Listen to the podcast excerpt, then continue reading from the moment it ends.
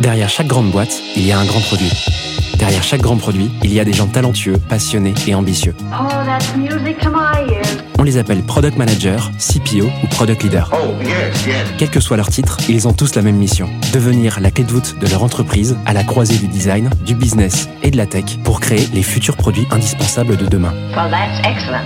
Clé de voûte, c'est le podcast des products pour les products. Chaque semaine, je te fais passer un moment aux côtés des meilleurs leaders du produit français. Avec une mission, te livrer tous leurs secrets, méthodes et apprentissages pour devenir toi aussi la clé de voûte de ton entreprise. You know what? I like that idea. Ce podcast est rendu possible par Stellar, un accompagnement que j'ai lancé pour aider les products qui veulent propulser leur carrière. Oh, what's gonna happen to me? Que tu réfléchisses à ta prochaine aventure ou que tu veuilles décupler ta progression, notre équipe et nos mentors sont à tes côtés et t'accompagnent à travers des programmes sur mesure. No. Viens les découvrir sur wearestellar.io ou via le lien en description de l'épisode. Je m'appelle Timothée Frein et bienvenue dans Clé de voûte. Aujourd'hui, j'ai le plaisir d'accueillir Benoît Terpereau pour la deuxième fois sur Clé de voûte. Issu d'un background de développeur, Benoît fait partie de ces CPO français qui ont commencé dans le produit avant même de savoir comment s'appelait vraiment leur métier. Après plusieurs expériences entrepreneuriales, il occupe son premier rôle de leadership produit chez Enablon, puis devient VP Product de la fameuse plateforme de streaming Deezer. Il dirige par la suite l'équipe produit de Hocus et vient tout juste de rejoindre l'Uni où il jongle entre hardware et software pour le plus grand bonheur de ses utilisateurs cibles, les enfants de 3 à 9 ans. Aujourd'hui, il vient sur Clé de voûte nous partager son recul et ses apprentissages pour répondre à un challenge vu comme le démon par beaucoup de PM, comment insuffler la culture produit dans une boîte. Bien qu'ancien dev, Benoît regarde de très près les technologies no-code et leur utilisation pour les PM. Il vient nous en parler dans un second temps pour boucler cet épisode ultra complet que je te conseille de démarrer au plus vite. Je te laisse quelques secondes pour te préparer et je te souhaite une bonne écoute. Hello Benoît, comment tu vas? Ça va et toi? Ouais, ça va super. Trop cool de, de pouvoir faire cet épisode avec toi. Bah écoute, merci beaucoup de me recevoir pour la deuxième fois. La deuxième fois, t'es le premier. Alors, ce qui est marrant avec Benoît, c'est que c'est le premier à venir avec moi dans un studio en physique pour cette nouvelle saison et c'est le premier à avoir fait deux épisodes avec moi. Donc, euh, ravi. Bah écoute, je suis ravi aussi. Benoît, tu es actuellement CPO chez l'Uni. Alors toi, tu as fait plein de trucs. Tu vas nous raconter un petit peu euh, tout ça. Tu es, comme je le disais dans l'intro, peut-être un des CPO français euh, qui a euh, été PM sans vraiment le savoir ou sans vraiment savoir comment ça s'appelait il y a déjà plus d'une dizaine d'années. Euh, bah, ravi que tu nous racontes un petit peu en quelques minutes là euh, ce que tu as fait avant et, euh, et qu'est-ce qui t'a amené jusqu'à l'Uni aujourd'hui. On a deux heures, hein, c'est ça? Je vais faire très court, écoute. Donc je suis ingénieur, j'ai commencé ma carrière dans le, dans le conseil, dans, je crois que c'était en 2002, à un moment où c'était un peu dur de travailler dans ce qu'on appelait l'IT à ce moment-là. Donc j'ai travaillé dans le conseil et puis assez rapidement j'ai voulu revenir euh, dans l'IT justement et j'étais maître d'œuvre chez Orange. J'étais maître d'œuvre, c'est un peu comme être un PO aujourd'hui. Donc je m'occupais des paiements carte bleue d'Orange. C'était très intéressant, mais assez rapidement je suis revenu euh, à ce que je voulais faire, c'est-à-dire entreprendre. Donc j'ai participé à, je crois, à deux ou trois créations d'entreprises, je sais plus exactement. J'ai beaucoup entrepris et je me suis beaucoup planté euh, à ce moment-là. Donc j'ai appris l'échec, mais j'ai surtout appris à coder, à faire du design, à faire un petit peu tout euh, avec mon ordinateur. Et puis à un moment, il a fallu que je me dise. euh, pourquoi j'y arrive pas et qu'est-ce qui marche pas. Et j'ai rejoint une entreprise fantastique qui s'appelle Manitel Paris. Et donc j'ai vu pourquoi ça marchait pas. J'étais CTO de Manitel Paris, donc j'ai monté le, le pôle technique. Alors c'était une petite entreprise hein, à l'époque, mais pour un, ingénieur se confronter au probablement parmi les personnes les plus fortes en marketing de France, c'était vraiment euh, exceptionnel. Et puis euh, à ce moment-là, je découvre ce métier fantastique de product manager. J'arrive chez Enablon, j'y passe euh, 8 ans, je grandis en tant que personne, je grandis en tant que leader produit, je deviens directeur produit. Je manage des product managers dans un contexte international hyper intéressant qui est le développement durable. Et puis là, euh, ma vie euh, change aussi euh, quand j'arrive après 8 ans chez, chez Deezer, comme tu l'as dit tout à l'heure, en tant que VP produit, à manager une grosse équipe de 25 product managers sur un produit fantastique. La musique étant ma passion ultime, j'imagine que j'ai vécu le rêve. Euh, donc je suis resté deux ans chez Deezer, on a fait plein de choses, c'était super. Après j'ai fait un passage chez Ocus, euh, effectivement, pour m'occuper, à travailler autour de la photo. Et là, depuis euh, 8 ou 9 mois, je, je compte plus les, les mois, euh, je suis chez l'Uni et j'ai extrêmement... j'ai beaucoup de chance parce que je m'occupe d'un produit euh, passionnant qui s'appelle la Fabrique à Histoire et je m'occupe euh, dans mes personnages, il y a des enfants et ça c'est fantastique parce qu'on essaye de, fournir le meilleur produit euh, pour bien faire grandir les enfants et je sais pas s'il y a des missions plus belles, alors s'il y en a forcément, hein, mais c'est quand même une très très belle mission et je suis très très content. Trop bien, je pense que ça va parler à des parents sans doute qui sont PM ou pas PM d'ailleurs qui écoutent ce podcast. Donc là, ce que je comprends, c'est qu'il y a allez, 5-6 boîtes différentes dans lesquelles tu as fait du produit, ce qui est énorme. Est-ce qu'il y a une expérience en particulier que euh, tu voudrais euh, exposer un peu sur, euh, sur Clé de voûte et qui t'a particulièrement marqué? L'expérience qui m'a le plus marqué, en- notamment en tant que product et qui a changé ma façon de faire du product, c'était un Lean Startup Weekend. Donc en fait, euh, donc c'était il y a une dizaine d'années, on organisait, enfin pas euh, moi, mais il y avait une association qui organisait les Lean Startup Weekend. Donc c'était vraiment un week-end un peu comme un entrepreneur. En fait, tu arrivais, euh, tu pitchais ton idée. euh, et puis, euh, tu crées un groupe autour de, l'idée. Et à la fin euh, du week-end, il y avait des prix pour les gens qui avaient la meilleure idée ou alors la meilleure exécution. Donc, moi, j'avais une idée, c'est de créer une application de guide de voyage personnalisé. Tu vois, pour moi, on visite pas une ville de la même manière quand on est euh, en couple, quand on est en famille, si c'est l'été ou si c'est l'hiver. Donc j'avais mon idée d'application, je la pitch devant tout le monde. Euh, C'était l'idée euh, numéro 2 en termes de vote. Donc je, crée une équipe autour de moi et à peine l'équipe créée, j'allume mon ordi et je me mets à coder parce que je sais coder. Et là, il y a, a l'organisateur du, du week-end qui arrive et qui vient me voir et qui me dit Mais qu'est-ce que tu fais là? Je fais mon prototype. Il m'a dit Mais en fait, t'as pas compris. Tu sors du building et tu vas parler à des gens. Moi, je suis ingénieur, j'aime pas trop parler à des gens. Tu vois, c'est pas mon truc. Et je me retrouve place de l'Opéra à parler à des touristes pour pitcher mon idée. Et en fait, je me rends compte que mon application, personne n'en veut. Pourquoi? C'est que, alors c'était peut-être un autre moment, hein, c'était il y a 10 ans, mais personne n'avait de 3G, de 4G sur son téléphone. Personne voulait une application. Les gens voulaient un livre. Et donc, je commence avec une application personnalisée, je finis avec un, un guide de voyage personnalisé papier. Et donc, à partir de ce moment-là, je me dis, mais en fait, moi, mon biais personnel, ce que je pense, en fait, c'est 90% du temps complètement faux. Et cette expérience m'a vraiment ouvert les yeux euh, sur le fait que il faut mettre les utilisateurs au centre de ce qu'on fait. C'est le plus important. Il n'y a pas plus important. Et euh, du coup, j'ai plus jamais été le même product manager après ce week-end-là. T'étais déjà PM alors que tu as fait ce week-end-là ou ça a été un déclencheur? J'étais déjà PM, jeune PM. Donc tu as eu un apprentissage sur un week-end qui était un peu un, un side project en fait, euh, qui t'a un petit peu nourri dans ta manière de voir les choses euh, plus tard. Quoi. Tout à fait. Je pense que quand on faisait du product, il y a, allez, on va dire quand j'ai commencé il y a 12 ans, euh, il y avait encore des product managers qui étaient ce que j'appelle des sachants, managers un peu 1.0, qui étaient des gens qui connaissaient le métier euh, souvent d'un software euh, dont ils s'occupaient, et donc ils étaient sachants, ils n'avaient pas tellement besoin de, de, de mettre des utilisateurs, ils savaient eux-mêmes. Et à ce moment-là, on est passé au ce que j'appelle moi les product managers 2.0, c'est-à-dire les product managers qui finalement ne sont pas des experts dans le domaine de leur software ou de leurs produits, mais qui vont euh, voir les utilisateurs pour essayer de gommer leur biais personnel et d'avoir la, me- la meilleure euh, roadmap possible hein, finalement.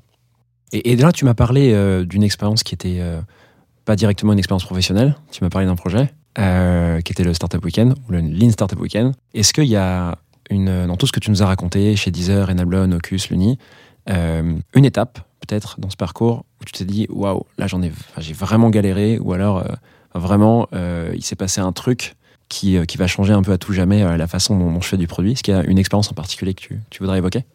Ce qui a été le plus dur pour moi, c'est d'arriver chez Deezer en tant que VP produit, pour plein de raisons. hein. Déjà, le scale, donc c'est il y a quelques années, mais ça fait partie des grosses équipes produits. Il y avait 25 product managers dans un produit euh, hyper connu. Deezer fait partie des marques préférées des Français, un, produit qui est utilisé à ce moment-là par 14 millions de personnes. Et dans un contexte euh, passionnel, je m'explique, c'est-à-dire que moi je suis passionné de musique, mais j'étais bien évidemment pas le seul chez Deezer à être passionné de musique. Donc tout le monde a un avis sur ta roadmap tout le monde ferait mieux que toi euh, à décider parce que les gens ne sont pas formés comme nous justement à essayer d'éliminer euh, ces biais personnels. Et donc là, je me confronte à ce que ça veut dire de gérer un produit aussi gros dans autant de marchés, avec autant d'impact et du coup avec autant de euh, autant d'enjeux.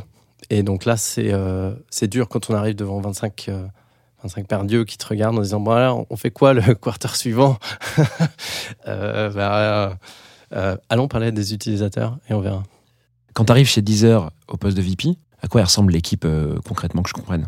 Alors on avait euh, 25 product managers euh, et head of product euh, sous ma responsabilité. On avait une équipe de une petite dizaine de, de product designers sous un, un VP euh, design et à peu près 250 développeurs, quelque chose comme ça, développeurs, euh, euh, QA, etc. Donc une grosse machine à faire tourner. Et ça, c'est en quelle année? On est en 2015, je crois. Énorme comme équipe produit tech euh, à cette époque-là, en tout cas dans les startups scale-up, bien sûr. hein. bien sûr qu'il y a des grosses équipes tech dans des, dans des grands groupes, en fait. Mais arriver à faire du produit tel que tu as été euh, nommé pour le faire dans une équipe pareille, c'est énorme en 2015. Enfin, moi, j'étais, j'étais pas né quasiment dans cet écosystème. Euh, donc, toi, tu dis que tout le monde te regarde, c'est un peu flippant. Comment tu fais, toi, pour, euh, pour arriver et être un peu serein euh, là-dedans, alors que tu venais un- d'un terrain qui était assez tech de base et que, bah, il y a un moment, faut prendre une autre casquette qui est celle d'un manager euh, product et un peu quelqu'un qui va être inspirant sur un, business B2C en plus, consumer, quoi. Qu'est-ce que, que- comment t'en- t'envisages le truc dans les, premiers mois De manière assez courte, on va pas trop creuser ce sujet-là. Non, mais écoute, je crois qu'on va essayer de parler de culture produit. J'essaye d'amener de la culture produit dans, dans une entreprise qui en a, mais qui a aussi euh, une, une communauté, par exemple, très très forte, qui parle beaucoup, qui est vocale. Est-ce que la communauté euh, égale 100% de ta base? Là, tu, arrives sur des biais complètement contre-intuitifs. Si tu écoutes tes utilisateurs les plus vocaux, c'est pas forcément euh, euh, 100% de tes utilisateurs. Donc écoute, je mets, plein de choses en, place. Euh, J'essaye de faire en sorte qu'on écoute les utilisateurs, pas que ceux qui sont à côté de nous, c'est-à-dire euh, globalement euh, dans le monde entier, euh, être beaucoup plus proche de ce qu'on nous dit sur les stores. Euh, L'Apple Store et, Google Play sont, des endroits très intéressants pour euh, essayer de comprendre ce que les gens veulent faire avec ton produit, ce qui leur reprochent. Euh, beaucoup de data aussi, euh, reprise en main de la communication, c'est-à-dire que moi je suis quelqu'un qui communique beaucoup. Je suis pas sûr qu'on communiquait suffisamment euh, avant, et petit à petit j'essaie de reprendre en, place les différents rituels. Les plus gros, les plus importants, ceux qui ont le plus d'impact, c'est quand on reprend la, sa première roadmap annuelle, qu'on fait son premier roadshow de, de roadmap. Et petit à petit, on grappille du terrain comme ça en essayant d'amener cette culture produit beaucoup plus user-centrique, beaucoup plus data-centrique dans la manière qu'on a de prendre des décisions. J'adore ce sujet, évidemment. C'est un sujet qui, euh, fait peur à beaucoup de PM et euh, qu'on va creuser juste après. On va pas aller trop loin dans le, dans le spoiler. Est-ce qu'il y a une compétence particulière que tu as travaillé et qui t'a permis d'être euh, ben, le leader product que tu es aujourd'hui? Je pense à deux choses. La première, c'est que je, je ne le dirai jamais assez, mais on ne communique pas assez quand on est product. Pour deux raisons. D'abord, parce que notre métier est compliqué et mal compris. Le métier de la tech est compliqué et mal compris également. Et souvent, ce qui est évident pour nous, c'est à dire voilà, j'ai fait une roadmap, j'ai dit que j'allais faire ça, ça, ça, ça, ça. Quand ça sort, quand on fait un meeting pour présenter ou, euh, ou une newsletter ou peu importe, on pense que c'est clair pour les gens. Ça l'est pas en réalité. Donc il faut être consistant dans la manière qu'on a de, de communiquer, dans les supports qu'on utilise, éviter de faire à chaque fois euh, un deck euh, différent à chaque quarter. Non, il faut être consistant dans la manière qu'on a de d'amener de, l'information. Et donc la communication, c'est vraiment un élément sur lequel moi j'ai beaucoup travaillé. Et le deuxième, je dirais que c'est la capacité à reconnaître ses erreurs. Comment t'as bossé la com? C'est hyper dur comme euh, truc. C'est souvent un truc qui est vu comme du vent, tu vois, ou comme un peu une sous-compétence. Parce qu'on parle de com euh, depuis euh, qu'on est, tu vois, en études supérieures pour ceux qui en ont fait, voire au lycée, tu vois. Comment ça se bosse concrètement quand, quand, quand tu bosses dans une boîte pareille ou dans des boîtes pareilles?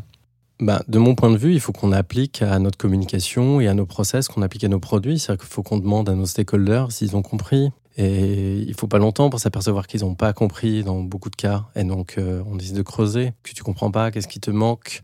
Il faut dire aussi que c'est un, quelque chose que j'ai enclenché chez, euh, chez Deezer, mais le, le, le fait qu'on ait beaucoup plus d'équipes en, en télétravail aussi euh, ne, ne, favorise pas euh, une bonne communication. Euh, on a moins le phénomène machine à café. On est dans des rituels où parfois le niveau d'attention n'est pas toujours celui qu'on aimerait, avec des caméras plus ou moins éteintes, ce genre de choses. Donc moi j'ai passé beaucoup de temps avec les gens pour essayer de comprendre ce qui n'allait pas, à faire beaucoup de pédagogie.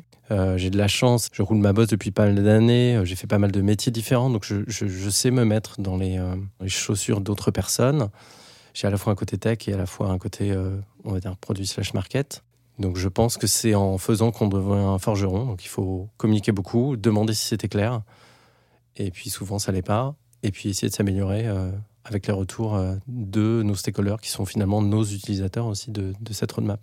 Je te prends un peu au dépourvu sur une question, ne stresse pas. Est-ce qu'il y a, y a un, t'as un souvenir, euh, un très bon souvenir dans toutes ces expériences que tu aimerais évoquer là, dans une de tes boîtes Euh, Ça peut être l'Uni actuellement d'ailleurs, hein, mais souvent on a moins de recul dans l'expérience actuelle. Donc l'équipe de l'Uni, si vous écoutez le podcast, vous vexez pas. Ouais, Est-ce qu'il y a un souvenir qui te vient en tête un peu quand je te, pose la question? Non, je sais que je vais avoir des souvenirs chez l'Uni, donc ne vous vexez pas, effectivement. Euh, on a plein de choses super qui arrivent et on va avoir des gros, gros, euh, des gros, gros wins et des gros, gros souvenirs dans l'été. Donc, si vous avez des enfants, surtout restez en contact avec l'Uni, euh, ça, va être super. Je crois que l'expérience la plus réussie que j'ai eue moi, c'est l'expérience euh, de développement d'applications mobiles chez Enablon, puisque de mon point de vue, on avait réussi euh, il y a longtemps à créer ce que moi j'essaie de créer dans les équipes suivantes, c'est-à-dire des développeurs hyper impliqués, qui comprennent le why, qui viennent dans les, dans les discoveries, qui viennent parler aux clients, qui comprennent les enjeux, qui n'ont pas besoin qu'on leur découpe la solution au problème en des milliers de petits tickets de as a user, I want, bam, bam, bam, qui prennent euh, un Figma global et qui sont capables de le découper, qui sont capables, au bout d'un certain temps court, de livrer ce qu'on leur avait demandé de livrer. Et ça, c'est hyper efficace parce qu'en fait, euh, de plus en plus, là où je suis un petit peu fâché avec la, me faire des ennemis, mais avec l'agilité, c'est que si tu veux, ça a un coût temps qui est énorme. Et donc, pour pallier à beaucoup de silos organisationnels, on passe beaucoup de temps à se transmettre des choses. On évoquait tout à l'heure Orange et la maîtrise d'ouvrage, c'était ce qu'on faisait. On passait beaucoup de temps à faire un cahier des charges euh, qui, nous, nous servait à dire que les développeurs faisaient mal leur travail. Les développeurs, ça leur servait à dire qu'on faisait mal le nôtre. Et en fait, il faut qu'on, au plus possible, on coupe les interfaces entre les gens. Mais il faut que tout le monde comprenne pourquoi on fait les choses et prenne sa part de responsabilité dans ce qu'il faut faire. Moi, je trouve ça plus intéressant en tant qu'ancien dev qu'on me dise voilà la solution. Euh, D'abord, un, qu'est-ce que t'en penses? Et est-ce qu'on ne changerait pas des choses en fonction de tes compétences euh, techniques Que tu puisses le faire, le suggérer, et puis après, euh, que tu puisses toi-même faire ton découpage? Tu n'as pas besoin d'un product manager ou un product owner pour faire le découpage. Normalement, tu sais le faire toi-même. C'est hyper intéressant que tu répondes euh, Enablon à cette question. Euh, J'aime bien la poser à des PM que je rencontre parce que, tu sais, on est toujours un peu inspiré par les boîtes qui sont les plus médiatisées, qui euh, communiquent beaucoup, qui documentent beaucoup, et tant mieux, tu vois. C'est un peu la carte à jouer pour, euh, pour être une boîte qui recrute bien et qui inspire les autres. Mais quand tu poses cette question, en fait, euh, souvent, c'est pas ces boîtes qui ressortent. Enfin, c'est pas toujours ces boîtes qui ressortent. Et c'est cool de voir que toi, euh, bah, en fait, euh, tu gardes un super souvenir d'une boîte qui est moins connue euh, sur cet écosystème. Et, et alors moi, juste un, petit euh, tips que je donne à des PM qui, nous, qui sont plus juniors, euh, mais qui nous écoutent, c'est euh, de ne pas hésiter à poser cette question à des gens plus, plus experts que vous. Parce que souvent, tu te rends même pas compte que tu peux aller chercher des boîtes qui sont pas très, pas très loin de toi et, et, et- moins, moins difficiles à aller chercher, euh, parce qu'elles reçoivent moins de CV tout simplement. Euh, et pour autant, tu, tu peux vraiment te marrer, parce que les, les challenges sont cool, tu vois, même s'ils sont techniques et, difficiles. Donc, cool, merci beaucoup pour, pour cette réponse. Complètement. Et pour compléter, euh, je pense que ce qui est important euh, dans sa carrière, déjà nous on était ce que je considère un petit peu comme des pionniers, hein, même si on n'était pas dans les années 80-90 ou au début d'Internet, mais on était quand même un peu des pionniers de, de ce qu'on appelle aujourd'hui l'engineering. Euh, mais ce côté pionnier, il est encore dans plein plein de domaines euh, aujourd'hui. Je pense au Web 3, je pense à l'AI aujourd'hui. Il y a encore plein d'endroits où il y a vraiment ce phénomène de pionnier. Et euh, il se trouve que c'est vrai qu'il y a beaucoup, par exemple, de startups B2B qui peuvent paraître moins sexy qu'aller bosser sur une application de streaming musical. C'est sûr, mais il y a un coût aussi à, travailler sur ces grosses machines, et notamment B2C. C'est que, encore une fois, tout le monde a un avis sur ta roadmap parce que c'est facile d'avoir un avis sur une roadmap d'un service qu'on utilise tous les jours. Dans le B2B, c'est pas comme ça, c'est assez rare parce qu'on on- généralement on te désigne un scope qui est généralement assez technique et on a le droit de faire un petit peu euh, comme on veut. Alors il faut pas que ça se transforme en je deviens un mini dictateur, mais pour autant on a plus de liberté, on peut faire plus de choses, on peut apprendre aussi énormément dans ces dans ces boîtes là. Merci beaucoup Benoît pour euh, tout ce qu'on s'est dit là. C'était euh, hyper cool d'avoir un aperçu alors euh, rapide de tout ce que tu as fait. Le but c'est qu'on comprenne un peu mieux qui t'es, ce que tu as fait avant et surtout que je puisse aller puiser des éléments pour, pour la suite de l'épisode.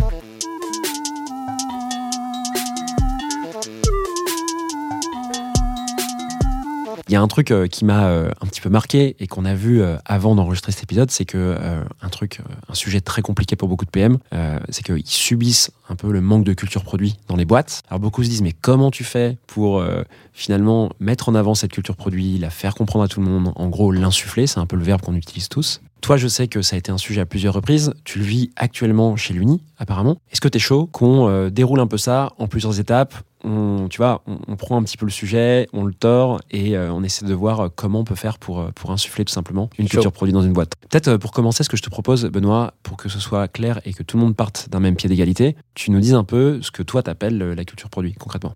Alors tu le sais, j'ai travaillé un peu hein, en préparant ce podcast et pour moi la, la product culture, elle vient en sept points. 1. On met l'utilisateur au centre de tout ce qu'on fait. 2. Il faut toujours comprendre le why, pourquoi on fait les choses. 3. On met les résultats plutôt que les features en avant. 4. Appliquer les process de décision plutôt que son biais personnel et ce qu'on pense. 5. On prend des décisions avec de la data. 6. On fait la promotion de l'ownership au niveau des équipes. Et 7. On pousse l'exigence et l'excellence avec son produit. Bon, déjà, quand on voit ça, la définition, elle est ultra balèze et on se dit, OK, ça va être quoi le boulot derrière pour la mettre en place dans une boîte? Toi, tu le vis chez l'Uni en ce moment, c'est un chantier qui est en cours de route. Euh, Est-ce que tu veux qu'on parle de ça peut-être, euh, de chez l'Uni? Comment tu fais étape après étape pour mettre en place euh, cette, cette culture? C'est quoi concrètement la première étape? Qu'est-ce que tu fais? Alors la première étape, pour moi, c'est de faire un product vision sprint. Donc c'est de définir sa product vision. C'est pas forcément évident de la faire en première étape. Donc d'ailleurs chez lui, on l'a pas fait en première étape, mais idéalement, dans un monde idéal, ça serait la première étape. Pourquoi? C'est que si on n'est pas capable de se dire à quoi va ressembler notre produit dans trois ans, comment on espère euh, aligner des équipes qui sont parfois nombreuses? On parlait du nombre de développeurs chez Deezer tout à l'heure. Euh, si on ne sait pas les aligner, eh ben forcément, à un moment, ça marche pas et on n'avance pas tous ensemble. ce, ce sprint là, c'est quoi? C'est une méthode pour définir ta vision? C'est une méthode qui se passe en cinq jours. C'est très time-boxé, mais c'est extrêmement efficace. En cinq jours, on met les, les parties prenantes clés d'une entreprise euh, dans différents workshops.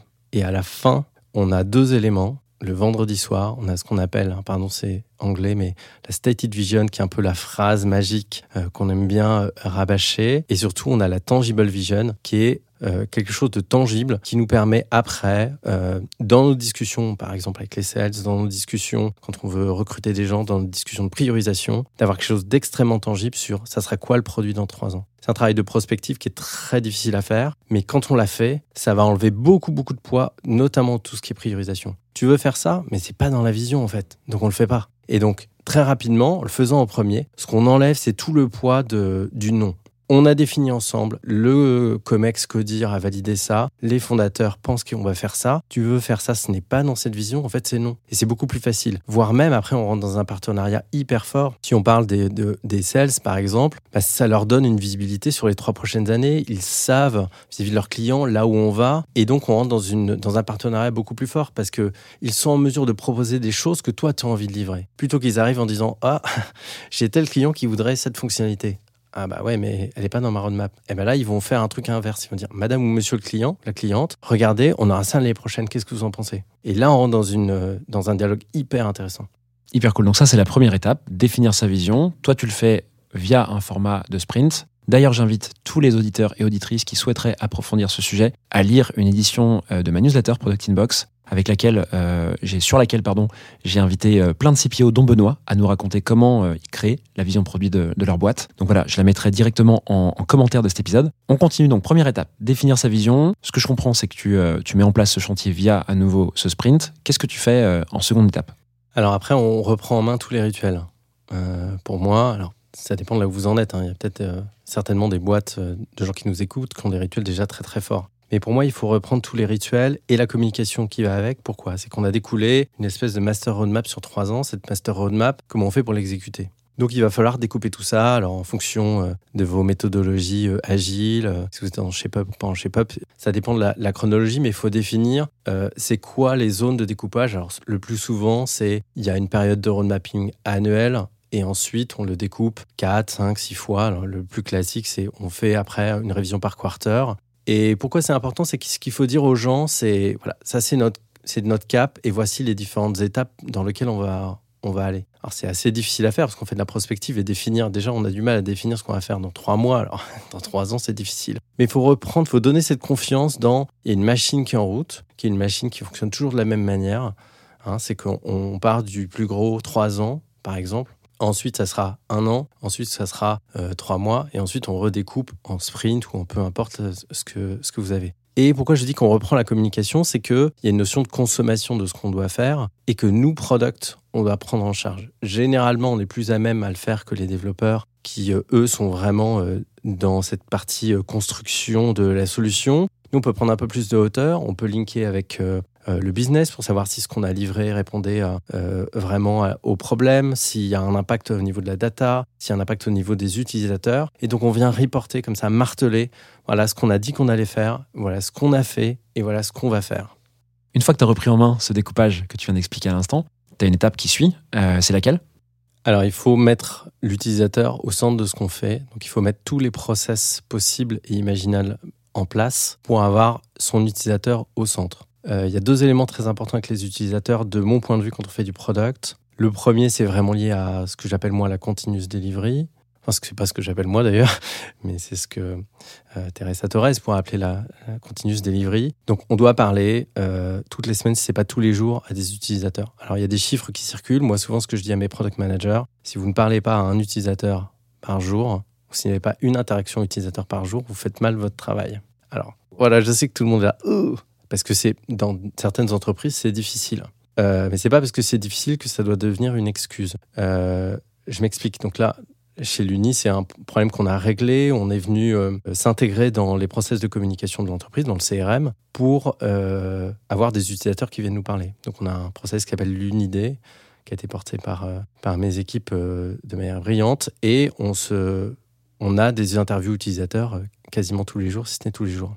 Donc ça, ça permet de se connecter avec la réalité de comment on utilise son produit. Alors, dans beaucoup de startups, on n'utilise pas son propre produit. Ça arrive, hein, c'était mon cas chez Deezer, c'est mon cas chez l'Uni, mais dans beaucoup de startups, on n'utilise pas son produit. Donc ça doit être son obsession, en fait. Ça doit être son obsession de savoir et de, du coup, euh, détecter euh, les tendances de ce que pensent les gens, détecter les problèmes avant les autres. Et donc, il faut faire de la continuous euh, delivery. Et je sais, par exemple, pour les, gens qui nous écoutent, qui euh, travaillent dans le B2B, parfois, on va être confronté à des choses euh, du type euh, Ah bah, mes, mes sales, par exemple, n'ont pas envie que je parle aux clients parce qu'ils ont peur dans les process, etc. Il y a toujours une façon de parler à des utilisateurs, des clients. Utilisez votre produit, par exemple. Si vous envoyez des mails transactionnels, mettez un petit lien vers un calendrier en disant Vous voulez parler au product manager, faites-le. Il vaut toujours mieux demander euh, pardon que demander la permission. Donc faites-le, mais ne restez pas bloqué en disant bah oui, mais d'un point de vue organisationnel, on me donne pas accès euh, à mes utilisateurs. Il faut le faire, ça fait partie de votre job au quotidien. Donc faites-le. Et le deuxième élément qui est hyper important de mon point de vue sur cette partie euh, utilisateur, c'est qu'il faut faire ce qu'on peut appeler le design thinking ou la conception centrée utilisateur. Quand on trouve une solution à un problème, il faut mettre des utilisateurs pour valider qu'on a bien la bonne solution. D'expérience, euh, souvent, quand on fait pas trop ça, on se dit ah j'ai fait euh, voici ma solution, voici ma feature et regarde elle marche bien. Quand on fait de la conception centrée utilisateur, moi dans mon expérience, souvent on s'y reprend à deux ou trois fois avant de trouver la bonne solution. C'est très très rare qu'on ait la bonne solution à un problème. Et donc il faut dérisquer ce qui est aujourd'hui la ressource rare dans les startups, qui est le développement, qui est l'accès à des développeurs. Donc on leur donne que les choses dont on a un niveau de certitude très très fort sur le fait que ça va résoudre le problème, sur le fait que ça va avoir un impact. Et donc pour ça, quand la cinématique elle est simple, hein, c'est du design thinking, on prototype une solution idéalement avec des maquettes. Aujourd'hui, c'est fantastique, on a quand même tous les outils pour faire ça sans développer une ligne de code. On le met entre les mains d'utilisateurs d'une manière ou d'une autre, on fait des interviews, on regarde si ça marche. Si ça marche, on met en production. Si ça marche pas, on itère. Donc il y a ce petit cycle très important. D'ailleurs, le no-code peut avoir un rôle à jouer très très intéressant dans ce cycle. Ok, donc si je reprends pour que tout le monde puisse continuer à suivre, là il y a beaucoup d'éléments pour insuffler une culture produit et on n'a pas fini. Les premiers points indiqués par Benoît, c'est d'une part de euh, créer cette vision, en tout cas de la documenter. Euh, Benoît le fait à travers d'un sprint, mais on peut le faire de plein de manières différentes. Ensuite, c'est de faire descendre tout ce travail de vision sur une partie road mapping, découpage. Ensuite, euh, au quotidien, comment ça se manifeste par euh, de la discovery euh, continue, donc de la découverte euh, utilisateur. Et là, pareil, plein de moyens de le faire. Évidemment, ça paraît très théorique et littéraire, mais euh, il y a plein de boîtes où c'est plus compliqué, mais il y a toujours un moyen d'avoir accès à de la donnée utilisateur. On pourra en parler dans un épisode ultérieur. Qu'est-ce qui se passe ensuite? Là, on arrive à ces sujets de discovery. Qu'est-ce que tu as en tête comme autre étape à mettre en place dans une boîte pour que finalement la culture produit soit un peu plus simple, claire et utile à tout le monde? Alors, une fois qu'on a mis en place notamment ces process de discovery continue, ce qui est important, c'est d'être en mesure de, de créer ce que j'appelle moi une priorisation opposable. Donc là aussi, c'est peut-être un peu théorique, mais il y a plein de façons de le faire. Il y a plusieurs façons de prioriser euh, ces éléments euh, dans une roadmap, notamment qu'est-ce qu'on va faire pour résoudre euh, le problème numéro un de notre vision produit. La première, c'est le phénomène hypo, hein, c'est qu'on va voir la personne qui est payée le plus et on lui demande son avis, et puis on fait ça euh, ad vitam aeternam. Ça ne marche pas, euh, à part peut-être euh, quand on était chez Apple sous Steve Jobs, mais et encore, il y a eu beaucoup, beaucoup d'erreurs. En réalité, il faut qu'on crée un système de priorisation opposable, c'est-à-dire un, un système de priorisation qu'on puisse expliquer à nos parties prenantes. Donc pour ça, idéalement, quand on a nos retours utilisateurs, il faut bien les documenter. Si vous faites des interviews utilisateurs, mais vous ne documentez pas les éléments principaux qui sortent de ces interviews, eh bien forcément, euh, ça sera votre parole toujours contre quelqu'un d'autre. Revenons, revenons à un process, comme je disais tout à l'heure. Donc l'idée, c'est d'essayer de cartographier euh, les différentes euh, requêtes de nos utilisateurs d'une manière idéalement toujours un petit peu pareille. Chez l'Uni, ça peut être, euh, moi j'aimerais bien tel type d'histoire. Tel type d'histoire, dans, mon engin de priorisation, plus il va être demandé, plus c'est comme une bulle qui grossit, qui grossit. Et bien après, qu'est-ce qu'on fait? On prend la bubule qui grossit le plus et on se dit, bah, c'est là où on va avoir le plus d'impact. Donc il faut créer ces systèmes. Alors il y a plein de façons de le faire. Chez Google, il y a longtemps, on faisait juste des votes. On mettait des gens, on leur donnait euh, des dollars ou des stickers et les gens votaient. Mais on fait travailler l'intelligence collective, pas la personne qui est payée, euh, pas une seule personne. Il y a des méthodologies product, euh, le RISE, etc. On peut prioriser aussi avec de l'argent, avec du revenu. Ça marche beaucoup dans le, dans le B2B. Donc il y a plein de façons. et je ne vais pas moi dire une façon qui est meilleure que les autres. Mais en tout cas, il faut réussir à prioriser ces éléments-là. Et encore une fois, être capable d'expliquer son choix. Ça enlève là aussi beaucoup de pression, la pression du non. Bah non, je vais pas faire euh, ce que tu me demandes. Ah bah pourquoi? Bah regarde. Ah oui, ok. Et donc ça enlève beaucoup de pression. Ça nous permet après de garder euh, la tête froide en tant que product manager, ce qui n'est pas toujours évident. Idem ici, merci beaucoup pour tout ça. Effectivement, il y a beaucoup de méthodes qui existent sur la priorisation. Alors, certaines structures vont le faire beaucoup à l'intuition euh, ou au sens produit, qui est développé euh, bah, finalement en faisant de la discovery, avec le recul, la connaissance qu'on a du marché, et d'autres. Il faut mettre en place des méthodes comme le RICE que tu as indiqué, mais il en existe plein d'autres, hein, le Moscow et plein d'autres choses. Euh, idem ici, je rajoute un second lien dans la description de l'épisode pour les gens qui nous suivent encore, euh, qui est euh, le lien vers une édition de ma newsletter sur laquelle on a travaillé là-dessus. Donc là, on arrive au sujet de la priorisation. Il reste, il me semble, deux étapes, Benoît que tu as noté pour pouvoir euh, insuffler euh, la culture produit dans une boîte. Est-ce que tu veux nous en parler de ces dernières étapes? Tout à fait. Alors la première, euh, qui est hyper importante, c'est travailler avec vos équipes data. Ou si vous n'avez pas d'équipe data, faites-le vous-même. Mais il faut ce que j'appelle moi un product cockpit. Donc quand on est product manager, on est au pilote euh, d'un espèce d'avion euh, qui est notre produit et on doit regarder ce qui se passe d'un point de vue data. Euh, là aussi, sinon on fait pas bien notre euh, travail. Est-ce que on est bien sur le bon cap par rapport à notre vision? Est-ce qu'on va, est-ce qu'on vole à la bonne altitude, à la bonne vitesse? Il faut regarder ça tous les jours. Moi, je, le fais souvent tous les matins. C'est un des premiers trucs que je fais. Et donc, il faut créer ce produit cockpit, c'est-à-dire un endroit tout simple dans lequel je vais avoir toutes mes datas. Je suis pas obligé d'aller chercher dans 15 000 dashboards. Un endroit où je vais retrouver toutes mes datas principales que je vais regarder euh, tous les matins. Et pourquoi tous les matins? C'est que je me rends compte qu'il y a un phénomène euh, avec l'expérience. C'est que c'est rarement le product manager qui est au courant qu'il y a quelque chose qui va pas. Et quand euh, un jour vous avez votre CEO ou euh, quelqu'un euh, d'une autre équipe qui arrive en disant il y a un truc qui me dérange sur tel chiffre, je pense qu'on a un problème. C'est là aussi, on n'a pas fait forcément bien son travail. On doit être les premiers au courant. S'il y a un problème, on doit être les premiers au courant. Et donc la data, ça sert à ça. Ah, on vole trop bas. Bon, ben, prenons des actions pour voler plus haut. Et donc c'est exactement pareil dans le produit. Donc le product cockpit est une étape hyper importante. Et une fois que tu relèves la data de manière euh, routinière, comme ça, euh, il reste une dernière étape. Est-ce que tu peux nous en parler? Ouais, alors c'est une, étape qui me tient euh, beaucoup à cœur et que je vois assez peu, mais qui est très très importante.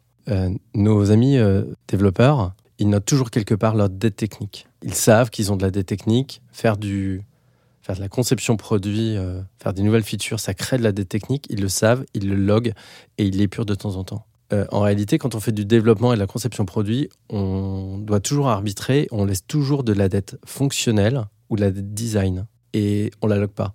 Donc elle, elle part et on ne sait plus pourquoi on fait les choses et on ne sait plus ce qu'il nous reste à faire. Créez-vous une base de dette produit et de dette design. C'est hyper important parce que ça permet après, euh, là aussi dans sa prise de décision et dans l'excellence, comme je disais tout à l'heure, de jamais rien lâcher sur euh, son expérience utilisateur, euh, sur ce qu'on doit à nos utilisateurs, ce qu'on doit à nos clients. Et euh, c'est quelque chose qui marche bien finalement euh, chez les développeurs en disant bah voilà, on va garder une partie de la bande passante pour épurer notre dette technique. Bah, il faut qu'on fasse la même chose chez nous parce que ça part du même principe. Et c'est souvent à cause de ça qu'on se retrouve avec des produits Frankenstein au bout de 5 ans, 6 ans de développement. Donc arrêtons de faire ça.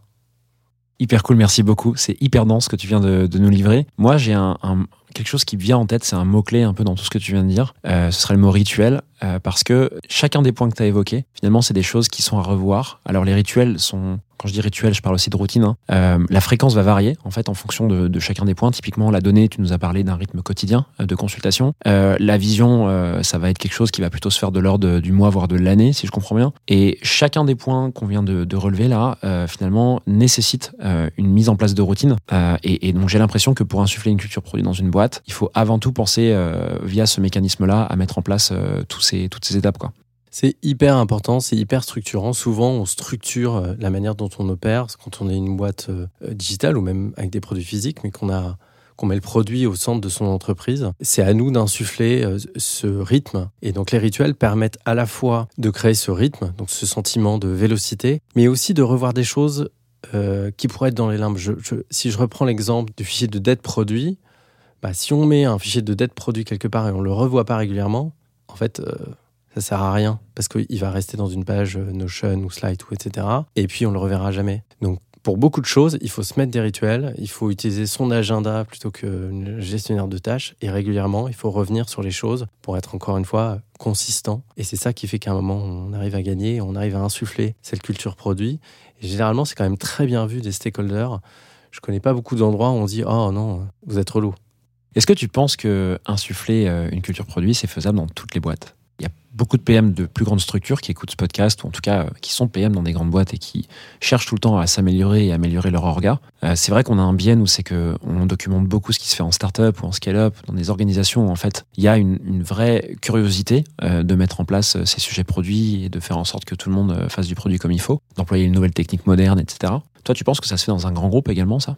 Alors ça peut se faire, mais à son, à son échelle, c'est sûr que quand on est product manager d'une grande banque ou d'un grand groupe, on a 1000, 2000, parfois 10 000 personnes, on peut pas, nous, en tant qu'individus, changer la culture même de l'entreprise. Mais deux réponses à ça. D'abord, un, si on regarde ce qui s'est fait sur l'agilité, ça a mis probablement 10 ans, mais même les plus grosses structures se sont mis euh, sur cette transformation digitale, cette transformation agile. Moi, mon pari, c'est que ça va venir avec euh, cette culture produit. Parce que c'est ce qui fera gagner euh, demain. C'est ce qui fait gagner les boîtes américaines aujourd'hui.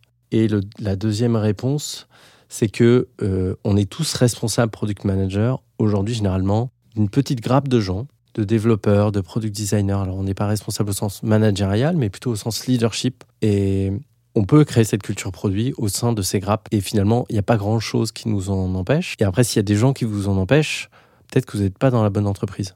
Hyper clair. Bon, voilà, c'était le mot de la fin sur cette partie.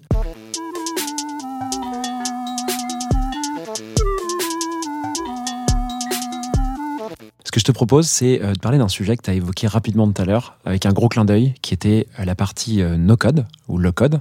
On va voir de quoi on parle. C'est vrai qu'on a beaucoup parlé ensemble de ce sujet, parce que c'est il y a eu une espèce de tendance, en particulier, je dirais, en 2021, par là, 2022, peut-être, allez, 2020, 2021, 2022, où on a beaucoup parlé de ces, euh, technologies. On les a vus un peu comme des outils qui pouvaient tout faire, qui allaient euh, révolutionner le monde. Comme d'habitude, dès qu'une nouvelle tendance arrive, on parle plus que de ça et on croit que tout le reste s'arrête. Or, c'est un biais énorme. hein. Par contre, euh, ce qu'on n'a pas beaucoup vu, c'est comment l'utiliser en tant que PM. Il n'y a pas eu vraiment de littérature, je trouve, dessus sur euh, est-ce que vraiment c'est un truc qui peut révolutionner ta pratique en tant que PM Euh, Si c'est le cas, euh, bah, qu'est-ce qu'on y fait concrètement? Est-ce qu'en fait le low-code et le no-code, c'est juste une page Notion? Ou est-ce que ça va plus loin quoi?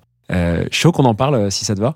Alors écoute, déjà, moi, j'ai eu un rapport un peu contrarié avec cette technologie-là, puisque en tant que développeur, généralement, je sais, quand j'ai un problème, je sais le coder. Alors, pas comme les, les développeurs avec lesquels je travaille euh, au jour le jour, mais avec des vieilles technos de, de, vieilles personnes comme moi. Et donc, je ne m'y suis pas intéressé tout de suite parce que je trouvais que la montée en. Apprendre, c'était finalement, par rapport à moi qui savais coder, euh, finalement long. Et euh, il se trouve que chez l'Uni, on m'a transmis des besoins, des besoins business et dans ma tête, je me disais, mais c'est quand même très très loin de notre mission cœur. Notre mission cœur, c'est de fournir une, une- boîte à histoire pour que les enfants puissent manger, euh, euh, dormir, s'épanouir, s'éveiller. Et c'est pas pour faire, euh, par exemple, un, formulaire pour le, service après-vente. Même si c'est très important pour notre business. Donc je me suis dit, qu'est-ce que je fais? Je le code ou je le code pas? Je me suis dit, mais non, essayons le no-code. Et donc j'ai essayé, alors je, je sais pas si on a le droit de citer ici des, marques, mais j'ai essayé notamment Bubble, mais, mais pas d'autres, mais d'autres aussi. Et je me suis dit, en fait, même en tant que développeur, je gagne quand même beaucoup, beaucoup de temps. Et donc, je- chez l'Uni, on a créé ce qu'on appelle une no-code factory, c'est-à-dire que c'est pas sur notre temps libre, mais on prend un petit peu de notre temps euh, à plusieurs product managers pour créer du fonctionnel qui n'est pas euh, dans le cœur même de l'Uni. Et ça, des demandes qui ne sont pas dans, dans votre cœur business, vous en avez tous en tant que product manager généralement. Eh bien, pour moi, je pense que déjà ça, ça va nous changer la vie. C'est-à-dire qu'on va être capable de les faire nous et de laisser les développeurs se concentrer sur ce qui fait vraiment le sel de nos produits, c'est-à-dire cette valeur cœur et pas de venir développer quelque chose qui va devenir quelque chose d'une espèce de verrue euh, autour. La verrue, autant la faire avec des outils sur lesquels on peut se débrouiller. Et donc ça, je pense que ça va être un, un game changer. Il y a des endroits entiers sur lesquels on peut interagir qui finalement, d'un point de vue technique, ne sont pas très compliqués. Je m'explique, aujourd'hui, créer un back-office soi-même, c'est-à-dire passer la moitié du temps à développer une feature et son back-office, de plus en plus, je trouve que ça devient un non-sens. Il y a des outils qui font ça très bien et qu'on peut implémenter et gagner un temps extrêmement important sur ces trucs-là qui nous empoisonnent toujours la vie en tant que product. Ah, on fait la feature, mais il faut faire le back-office qui va avec. Bah non, il y a des outils qui permettent de le faire. Et donc, de prendre le back-office plutôt côté produit. Euh, tout ce qui est automatisation des process, d'habitude, on doit demander à un développeur bah, euh, j'ai tel process dans telle équipe, c'est long, c'est compliqué. Là, on a des outils comme Mac qui permettent de le faire tout seul et qui sont quand même relativement faciles d'accès et qui permettent à tout le monde de, faire, de gagner beaucoup de temps et qui permettent euh, d'avoir un impact très très fort, notamment sur la productivité interne. Et ce que je trouve fantastique aujourd'hui, c'est que pour découvrir euh, Bubble ou Make, par exemple, j'ai pas eu besoin de faire une formation. Je me suis assis devant YouTube, je me suis pris trois heures, un écran avec la vidéo d'un côté, le logiciel de l'autre, et c'était parti. Ton parcours de développeur t'a aidé un petit peu quand même, peut-être sur certaines notions ou de logique? Alors on va pas se mentir, oui, ça aide de comprendre la technique qu'il y a derrière, et puis des outils de no-code reprennent des réflexes, choses qu'on code, donc euh, c'est sûr que c'est plus simple. Néanmoins, pour beaucoup d'outils, ça doit pas être une excuse, quand on veut faire du no-code autour de trucs très complexes, oui, parfois il faut être euh, développeur, mais malgré tout, 80% du travail qui sont créés des interfaces, elles se font comme si on faisait un PowerPoint. Donc pour cette partie-là, on n'a pas besoin de développeurs. Encore une fois, le but, c'est de soulager les ressources de développement. Si jamais il y a des trucs très techniques dans le no-code, c'est souvent que 5 ou 10%. Si c'est 90%, faites pas du no-code. Et donc, c'est toujours comment on peut gagner du temps. Alors, effectivement, le, problème, c'est que ça va amener de la charge plutôt chez nous, mais ça sera peut-être, euh, on aura peut-être des nouveaux métiers demain. Il y a déjà des entreprises qui sont, euh, je pense à Payfit avec les product builders, il y a déjà des entreprises qui sont dans cette logique-là. Du reste, Enablon, c'est aussi un peu construit avec des technologies de code il y a longtemps, et euh, c'est une autre façon de voir le, développement. Mais je le redis, notre obsession, ça doit être d'avoir nos développeurs sur le cœur de notre produit et pas sur le reste. Tu as des exemples euh, d'automatisation que tu aurais faites euh, dans l'équipe produit via euh, des outils comme Make ou Zapier, peu importe les outils, et qui t'aident du coup dans ton quotidien alors j'en ai plusieurs. J'avais des exemples chez Ocus où on a automatisé beaucoup de process qui étaient avant des process manuels de copier-coller entre des Google Sheets, des plateformes, etc. Alors quand on se pose sur ces process-là, le problème c'est que faire un copier-coller, Souvent, ça ne demande pas longtemps, mais il y, a une place à l'erreur humaine. Et donc, il y a deux bénéfices. D'abord, euh, dans les startups aujourd'hui, dans cet écosystème, on, emploie des gens brillants et qui ont autre chose à faire que faire euh, des centaines de copier-coller tous les jours. Donc, dès que vous avez quelque part des gens qui font des copier-coller, ça peut être remplacé par du mec, par exemple, de manière très facile. En plus, on, travaille aujourd'hui sur des outils qui sont déjà connectés. Et donc, faire du copier-coller entre une plateforme technique, une base de données et un Google Sheet, par exemple, ce que font beaucoup de gens aujourd'hui, euh, ça s'automatise très facilement. Donc ça, faut l'automatiser en fait. Donc vraiment toute cette saisie de données multiplateformes, là je l'ai vu, ça a fait, euh, euh, ça nous a fait gagner beaucoup de temps, ouais, notamment chez Ocus. Super intéressant. Et alors moi, il y a un truc qui me vient en tête euh, sur les technos low code no code. Une fois que, admettons, tu vois, on fait l'hypothèse que tu es dans ton équipe chez l'Uni, tout le monde les reçoit bien, dont les développeurs. On sait qu'il y a certains développeurs qui sont réticents un peu parce qu'on, ça, y a un peu ce, cette vieille pensée euh, qui dit que ça va remplacer les développeurs, ce qui est complètement faux. Moi, je, enfin, je, le constate. Hein. Euh, il faut vraiment pas croire à ça. Enfin, c'est, il y aura déjà besoin de développeurs pour, pour développer ces technos et, en plus de ça, on peut pas remplacer un développeur comme ça. Alors, c'est, sûr qu'il y a certains chantiers qui pourraient être réduits. Euh enfin, on, réduira le temps que les développeurs passeront sur, sur, certains chantiers, mais je pense pas qu'on les remplacera. Bref, je ferme la parenthèse ici. Sur une équipe comme l'Uni qui apparemment du coup est assez, assez peu risque averse sur ces sujets, qui emploie bien cette techno le code no code, je me dis que du coup, ça laisse l'opportunité d'essayer euh, et de, créer à peu près n'importe quoi. Et je me dis qu'on peut avoir un, risque de, se déconcentrer, de défocus complètement par rapport à, ce qu'on fait sur un produit. Euh, est-ce que toi, tu as déjà vécu ça et tu t'es dit, waouh, là, on va un peu trop loin, on teste trop de trucs Comment faire pour justement éviter de défocus euh, avec ces outils qui sont ultra puissants alors écoute, déjà, je pense qu'il y a un point sur lequel je voudrais revenir qui est hyper important, c'est que j'ai déjà eu des gros pushbacks de développeurs, mais dans ces cas-là, soyez besogneux, faites votre outil et montrez que ça peut marcher, que ça va pas tout faire, ça va pas tout casser, et que finalement, si c'était pas un job très intéressant pour les développeurs, ils peuvent se concentrer sur les trucs intéressants. Et généralement, faites votre, petit truc, un mois, deux mois, et vous allez voir, les gens vont changer d'avis sur le, sur le no-code. Et bien évidemment, ça ne remplacera pas les développeurs, ça les sublime, de mon point de vue. Puisque comme on crée tous des produits avec des API, etc., eh bien, on utilise leur travail pour automatiser un certain nombre de choses. Et pour le défocus, de mon point de vue, on n'utilise pas du no-code juste pour se faire plaisir, on utilise du no-code pour répondre à des problématiques business. Euh, moi, ce que j'observe, c'est qu'on utilise du no-code pour éviter qu'à un moment, une équipe business euh, prenne euh, un freelance, j'ai rien contre les freelances, mais quelqu'un qui vienne quelque part pour répondre à un besoin ponctuel et qu'on se retrouve avec des plateformes qu'on ne sait plus maintenir parce qu'on a demandé à telle ou telle personne, parce que nous, équipe engineering, on a dit non, on n'était pas disponible. Et ça, c'est le pire qui puisse se passer. C'est qu'on a des choses, et je- pense que ça va parler à tout le monde, hein, des endroits entiers qui ont été faits pour répondre à des besoins ponctuels où on a dit oui pour un freelance ou pour une solution, etc., et qu'on ne sait pas maintenir. Et donc, c'est ça qu'il faut qu'on tue. Donc, le no-code, ça vient aussi avec euh, une culture de la documentation. Donc, on fait quelque chose, mais on le documente. Euh, on explique aux gens comment le faire. Et comme c'est des technologies no-code, demain, n'importe qui pourra le, faire. Après, on va pas se mentir, hein, euh, les outils sont quand même relativement jeunes. Demain, il y aura les mêmes problématiques qu'on a euh, aujourd'hui par rapport à la tech il y a 15 ans. Comment on fait quand on est quatre à travailler sur le même outil? Comment on fait pour le versionning? Comment on fait pour la mise en prod? Comment on fait pour la documentation? Ces problèmes-là vont pas disparaître. Ils sont toujours là. Mais là, aujourd'hui, on est quand même sur une terre relativement vierge qu'on peut travailler. C'est quand même un, un moment assez excitant.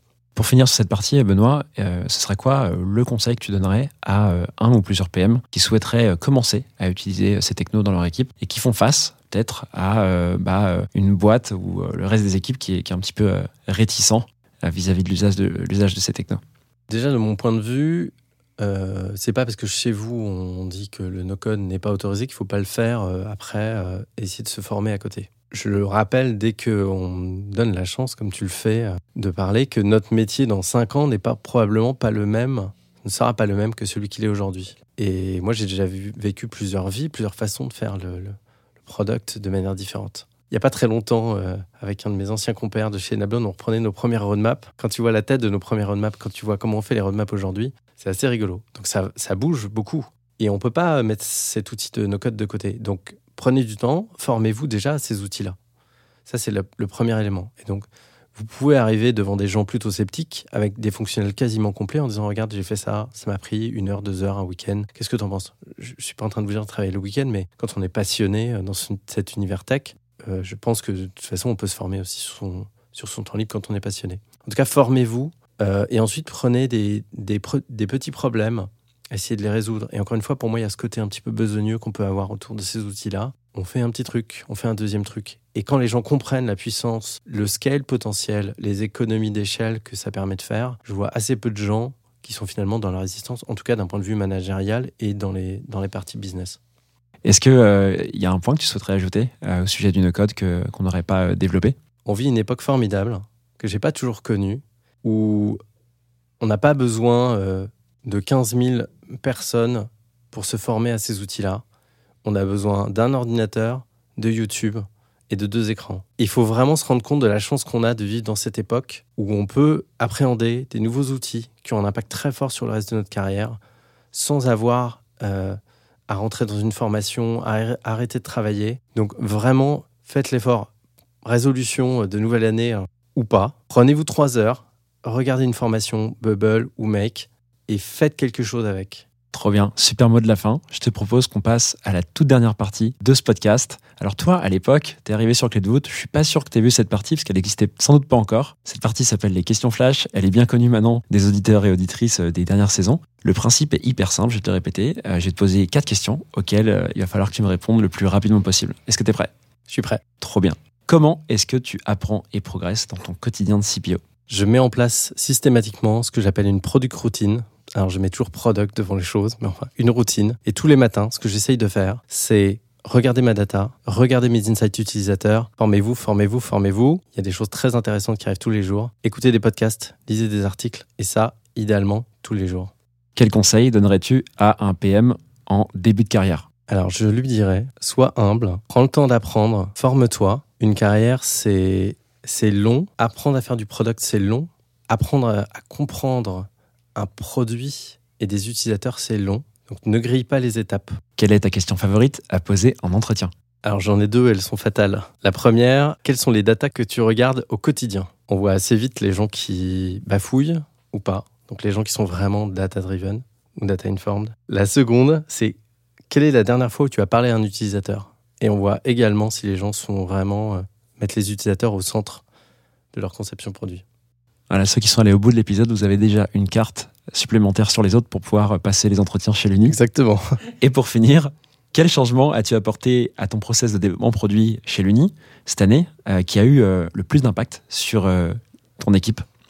Alors en 2022, j'ai eu la chance chez Ocus d'implémenter ShapeUp et j'avoue que j'ai été assez remué par cette méthodologie-là sur plein d'aspects. hein, Je ne vais pas entrer dans la méthodologie, mais en tout cas, je trouve que ça, ça amène un rythme très intense, mais aussi des périodes de respiration et ça enlève tout un tas de process, notamment de priorisation, qui parfois peuvent prendre beaucoup de temps et ça la rend, euh, c'est pas que ça l'enlève la priorisation, ça la rend hyper efficace. Et je trouve que c'est quelque chose à essayer, ou en tout cas de prendre euh, quelques éléments euh, de ShapeUp que je trouve, euh, encore une fois, une méthode assez efficace. Trop bien. Merci beaucoup, Benoît. On a fini cet épisode.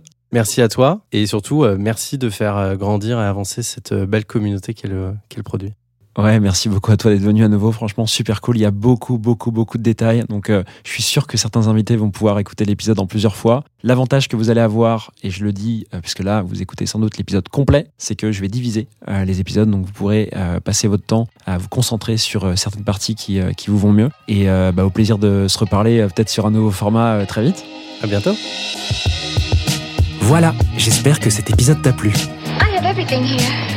Si c'est le cas, tu peux me soutenir de deux façons. Laisser 5 étoiles sur Apple Podcast ou Spotify et un petit commentaire, ou partager cet épisode à une personne de ton entourage. Oh, yes, yes. Je te remercie vraiment pour tes retours. C'est grâce à toi que j'améliore Clé de voûte pour le rendre utile à ton quotidien. Darling, this trip's an inspiration. N'oublie pas, si tu réfléchis à ta prochaine aventure ou à décupler ta progression, nous avons l'accompagnement qu'il te faut sur wearestellar.io.